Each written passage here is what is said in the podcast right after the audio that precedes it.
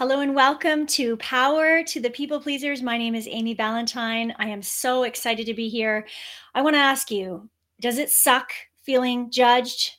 It sure does. And today I am so excited to have my guest, Julie Boyer, here. She is a gratitude expert, a best selling author. My goodness, the list goes on. Uh, intuitive biz and health coach. Uh, Julie, excited to have you here. Thanks, Amy. So much fun. So glad that you're doing this. And I'm honored to be one of your early guests. hmm Thank you. So, I would love to hear as we get started on Power to the People Pleasers, how does being a people pleaser show up in your life? It's so interesting, Amy, when you first came up with, you know, the idea for your podcast, and I was like, you know, this doesn't really apply to me. I, I don't know that I would be a, a guest on Amy's podcast. I'm not really, I'm not really a people pleaser. And then I started thinking about it more, and I realized that for me, the way that I am a people pleaser has to do with the way that I deal with my chronic pain.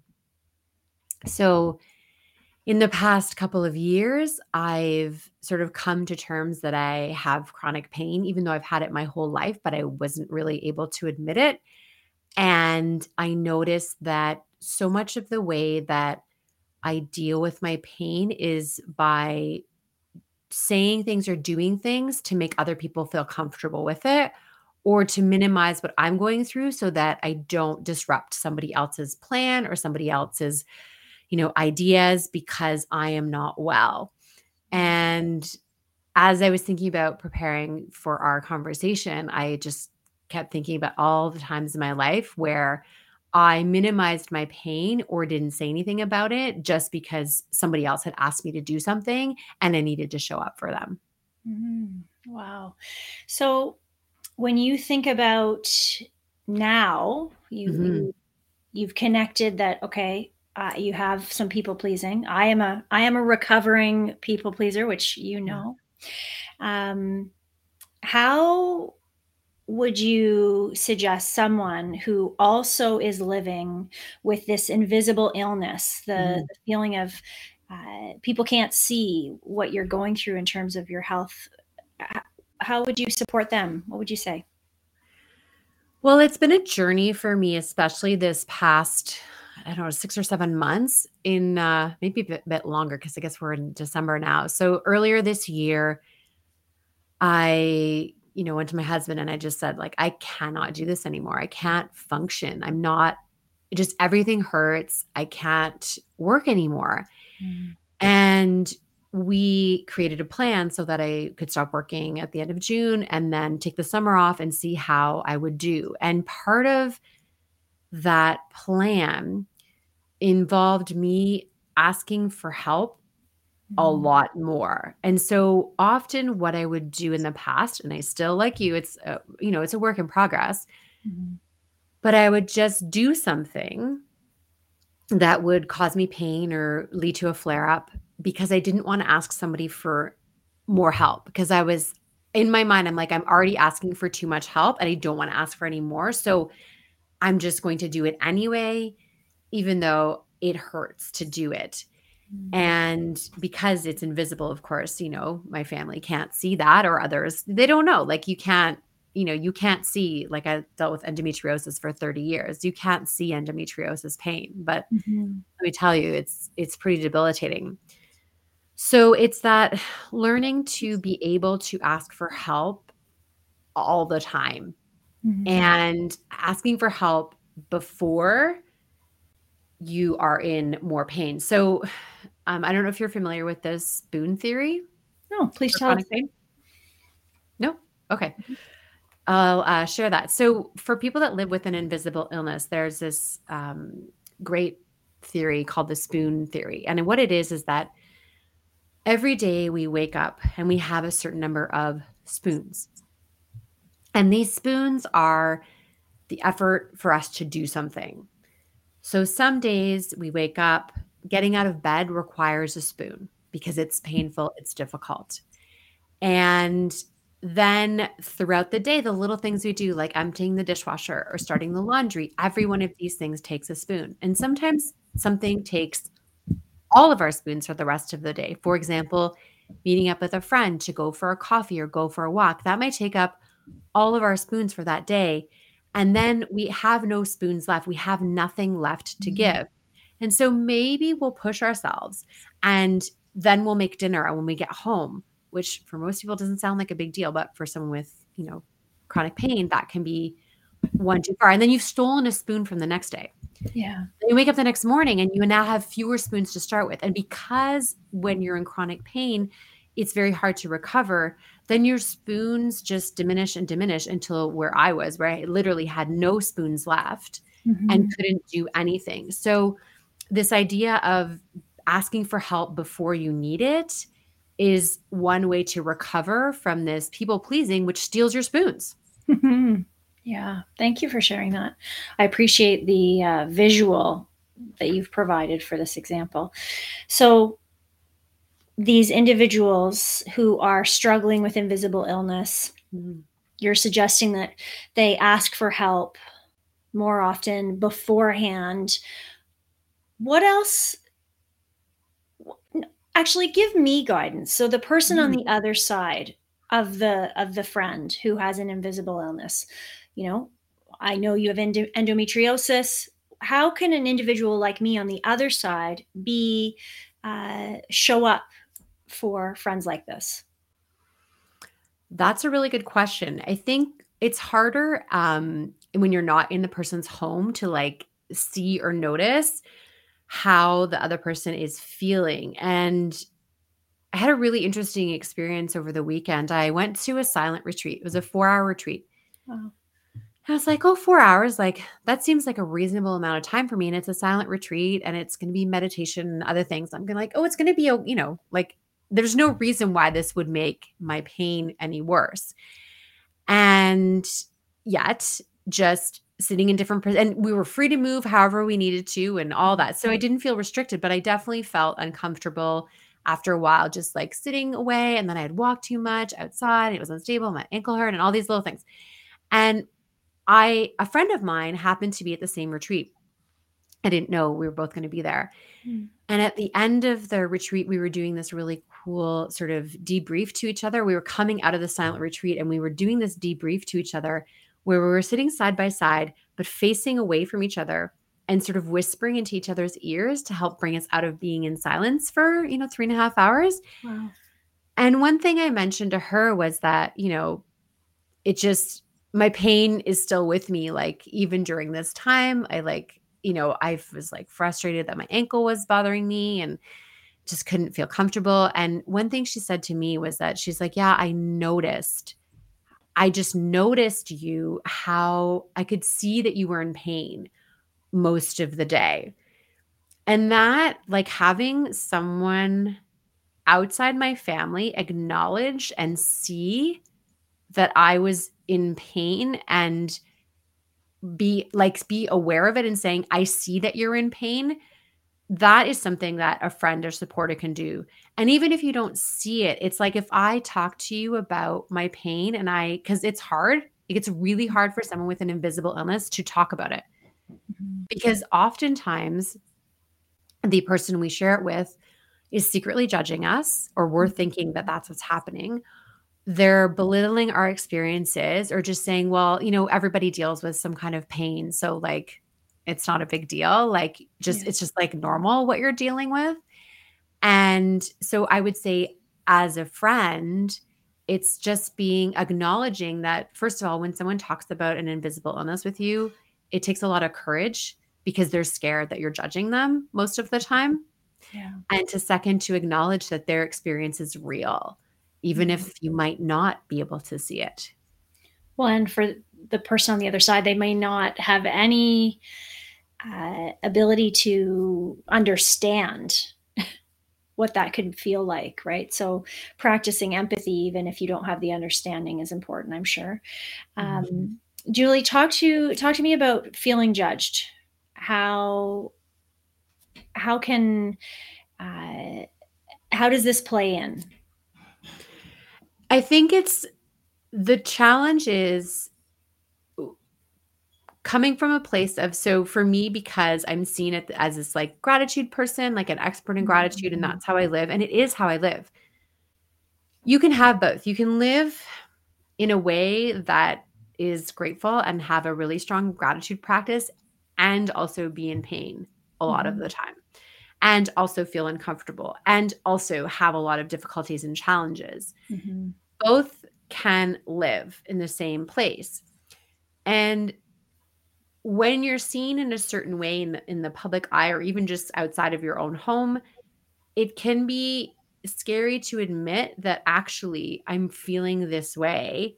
And so then mm-hmm. this fear of being judged for well, if you're so grateful, if you're doing all these things, like why are you still in pain? If you're good at mindfulness and you do meditation and you spend lots of time in mm-hmm. quiet and you're resting, well, like why are you still in pain? Wow. Like why why? Like why would you still be in pain? Because you're doing all the stuff, all the right things. You know, to sort of bring it back to how you and I are connected, you know, through mm-hmm. our nutrition supplementation business. Mm-hmm as a person who has been working in nutrition and supplementation for 17 years, admitting that I have a lot of pain and inflammation every day and I have my whole life, like saying that out loud to my community was hard. Yeah. Because I was sure that people were judging me because if I'm taking all these supplements and eating all this way and taking care of my gut health, how could I possibly still be unwell. It's a hard mm-hmm. one. Mm-hmm. So I'd love to know how did you come to the other side of letting go of the fear of judgment? Well, I don't know that I'm completely on the other side, but I will say mm-hmm. this is that it actually helped me be more empathetic mm-hmm. because I realized that if I was so worried about being judged because of my background, then I was like, oh, perhaps sometimes why people are uncomfortable to like share with me or be open with me is because they're worried that I'm going to judge them for not being grateful enough or not having, you know, good gratitude practices or for their nutrition being not good or their gut health and all these other things that I deal with. And also this like understanding that sometimes you know, we as an expert in our field, we want to help people. I mean, you want to help people, mm-hmm. I want to help people. And sometimes what happens is the person on the receiving end of our solicited or unsolicited advice might feel like we're judging them. Mm. Right? And That's we're not. There's unsolicited or solicited. yeah. Because sometimes the advice is solicited and sometimes mm-hmm. it's not. And it feels yeah. like or judging them for not doing enough or not having mm-hmm. tried something and being on the opposite end of that you know because of course as soon as i started talking about chronic pain like everyone has so many ideas of what's worked for them and i'm like i i think what's super hard is like i wish that all these things had worked for me and i feel like i've tried so many things i'm not going to stop trying but sometimes you just want to stop trying and so it's like understanding the person on the other side of my advice and guidance may be feeling the same. Like, mm. oh my mm. gosh, like I'm just so tired of people like judging me that I haven't done enough for my own pain mm. and and body or whatever. Yeah. You know, I just maybe was trying to just share my story and I didn't necessarily need your your advice. Yeah, I, I think a great question that I try and practice uh, is uh, am I here to listen? Like, am I here for you to vent? Am I here for you to just share? Or do you want my guidance? Do you want my mm-hmm. input? Uh, that's a, a, practice as well, mm-hmm. but can be a great question to ask the other the person on the other side of the mm-hmm. conversation. Mm-hmm. So, Julie, you are the gratitude guru, Wake Up with Gratitude. You have your own podcast that is very, very successful. How does gratitude uh, impact your well being? I mean, that's that's a long, long answer to talk about. I was thinking about this yesterday, you know, as I'm kind of going through this time where I'm not, I'm I stopped asking like why do I have pain because that doesn't actually help me. Mm-hmm. But I was thinking about, you know, it's very confusing to me that my pain seems to be getting worse and um, I'm just confused about that because I feel like I'm doing a lot of things to rest and care for myself and all these things. So I was like, yeah. okay. Um so I can be in this place where I feel like my pain is worse and I have a gratitude practice. Mm. And it doesn't mean that like I'm not going through this time of difficulty and frustration. It means that I'm looking for gratitude throughout my day. I'm waking up with gratitude, which, as mm. trite as that sounds, that is my one sort of best piece of advice for those looking to start a gratitude practice is like focus on waking up in the morning and starting your day with a moment of gratitude. And mine is simply to, I share, I just say my morning mantra, just say it in my head. Thank you for this gift of another day and the opportunity to be of service to others and to make a difference in this world. And that's just the mindset I start my day with. And sometimes I'll be sitting in pain and I'll just look around and I'll look, you know, I've got my dogs next to me on the couch and I am grateful that I can just like be here and lie on the couch or by the fire. And it doesn't mean that I'm not frustrated or upset or like, you know, trying to figure out like, because my business is, you know, I don't know what's going on with my business because I've not really been able to work and I don't know what that looks like. And there's financial stress and all these things, right? All that stuff exists. And at the same time, the gratitude shows up. I, I looking constantly for those moments just to be grateful because I feel like the other option is to be to just get worse and worse and worse in a mindset, get deep down in the like mm-hmm. feeling sorry for myself or frustrated. And we know from so much research and so much, you know, evidence that our mindset does affect how what shows up in our life, what we attract in our life, and how we function in the world. Mm-hmm. So I'm very much holding these two ideas together at all times. Wow. Yeah. I love that. And, you know, what's coming up for me is this feeling that perhaps part of your gift is to bring more awareness to these in the invisible illness feeling and to help be a voice for people because you you have a voice and you you do speak about lots of things and you're comfortable speaking about things and not everyone is not everyone has mm-hmm. those skills and so how in what other ways are you sharing this story with people other than podcasts julie so before i took my break i was posting sometimes 30 to 40 pieces of content a day wow. it's no longer sustainable for me cannot do that mm-hmm. so i have I love to write. I've been a writer my whole life. You know, do part of my work this summer was kind of going through some old memory boxes that I have.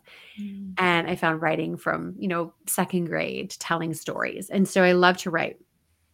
And what I do now is I get these inspirations for writing and I will write something. And the writing is about it's either going to be about my sunrise because that's I wake up with gratitude and go watch a sunrise and I will tell it as a story. Mm. And that story will bring people with me into that sunrise experience. And the other way is that I do cold immersion. So I go dip in the ocean. I'm going to ask you about that. Yeah.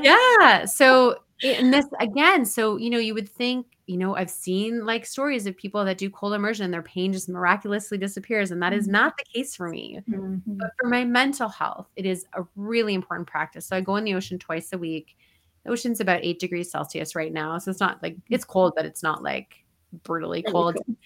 it's, I mean, it's cold, but it's not, you know, and I practice mindfulness and presence and just being in the water. And then I write words and stories about what's going on with my body and my pain and how mm-hmm. I'm treating myself and all these things. And so I will write something that's about 30, 30 seconds to no more than three minutes long. So I write mm-hmm. and then I make a video from my cold immersion uh, and make that into like a TikTok or a Facebook video. Very cool. Very so cool. that's, and that comes out when it comes out i no longer i can i can no longer be a slave to the algorithms anymore mm-hmm. i just mm. i love that thank you so i'm so curious uh, i don't live near the ocean mm-hmm. um, and there's lots of people who wouldn't have access to even a lake what Mhm. are some other strategies for, you know, instead of the going in the ocean or the lake in terms of that cold immersion that you would invite others to try? So this one's really common, and athletes do this, is a cold ice bath. Mm. So you don't need to be an athlete to benefit from a cold ice bath. Like if you have a bathtub and you fill it with cold water, likely tap cold is probably enough. You don't need to add ice to it. You don't have to have access to an ice machine to fill your bathtub with cold water. Mhm. Um, that's not always convenient for people, but I feel like that is easier to do than a cold shower. So people can I know lots of people that do this. I don't find this comfortable. I I like the like gradual going in because your Mhm. feet have more nerve endings than your anywhere in your body, including your hands. So when your feet go first and you slowly work your way in, it's less of a shock to your body. I don't Mm. like the water coming from above me. That being said, Mm. ending your shower with 30 seconds of cold is recommended any time of the year at all times. It's really good for your body. It's just not a practice that I enjoy. Yes. you No, but definitely good info. Very good info. Yeah. So I want I want to circle back, Julie, to the you know the topic. Are you feeling judged? Any Mhm. other tips or strategies for people who might be listening to this, uh, who can relate to invisible illness, feeling Mm. judged? What else would you leave them with? A mantra that I had for the summer and that I keep reminding myself of is that I don't owe anyone anything. Mm. Wow. Yeah. Because often those of us who have invisible illness, we just always feel like we just can't do enough, can't give enough. And it's like remembering that you you being is already enough. Mm. Tough one. And I just remind myself I don't owe anyone anything. I don't owe you a TikTok video of my dip. Mm.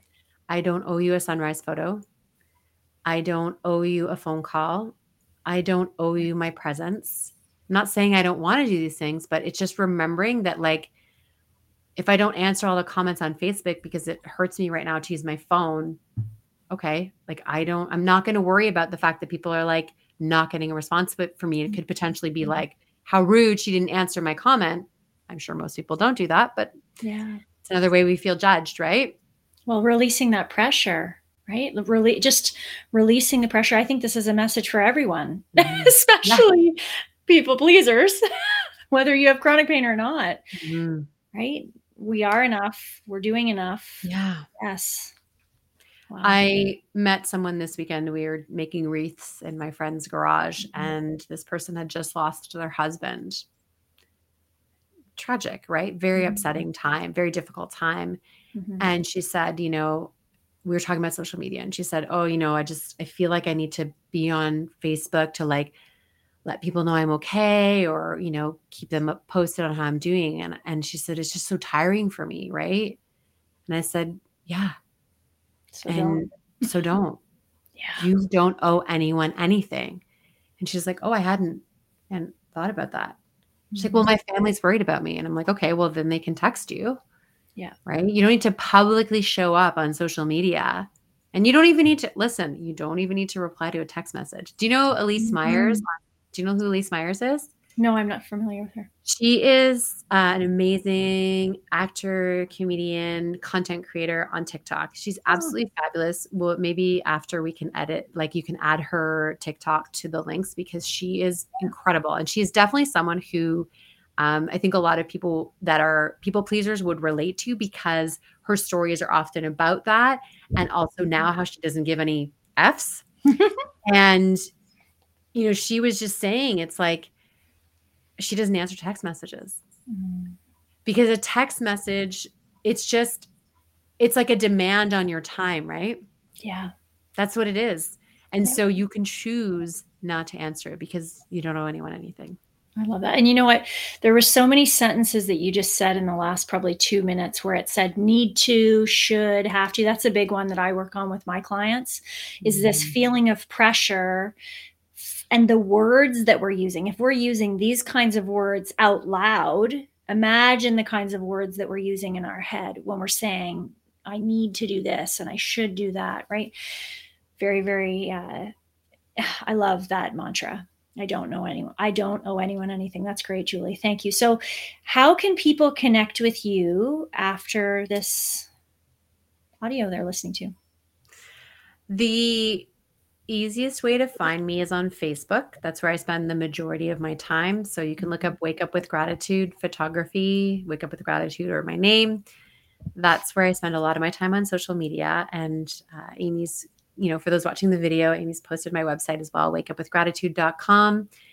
And I another thing that I stopped doing. So I had a weekly newsletter that I mm-hmm. sent out for over 4 years every single week.